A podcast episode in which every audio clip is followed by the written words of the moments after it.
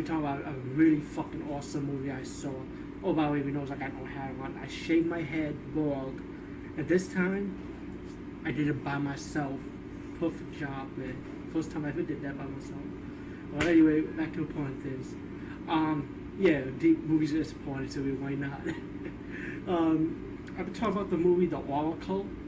And yo, when I saw the trailers for this, I had doubts about it. But let me just say something. This movie lives up to the hype. It is a really good movie.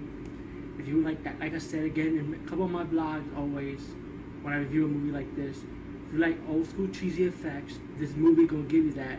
And I miss old school stuff because I like CGI and realistic blood, but I'm not really so much used to it. You know, like Halloween remake or Saw franchise with the realistic stuff. Even though that's really good and enjoyable to watch, I kind of like the cheesy stuff more because you know I grew up around that and it was fun. You know, um, the Oracle man. Um, I want to say what movie could compare it to.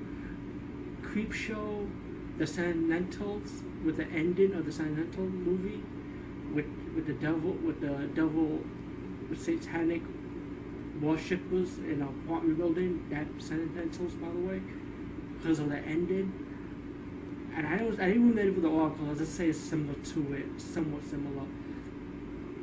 Um the psychic if the psychic did not drag it would be this movie the Oracle in my opinion. But I, I really like the Oracle because it's, it's like I say it's cheesy. Mainly with the movies about about this box that the woman found in like in the like the basement of the apartment building. And um she the super gave her the box as a gift you know since she was living in the old woman's apartment who died there you know and um, the box is like a Ouija board, but not exactly a Ouija board. It's like a pad with a stone with a stone hand and a feather pen, which was kind of unique, you know. So you could contact the dead with it. Um, there's two stories to the Oracle. One story is when the woman got a message from the dead about who murdered him, who murdered him, which was a guy that contacted her. And the second story is the spirit that kills anybody that wants to destroy the box. So pretty much that was the Oracle's about. But I like the storyline. I like the creepiness of it.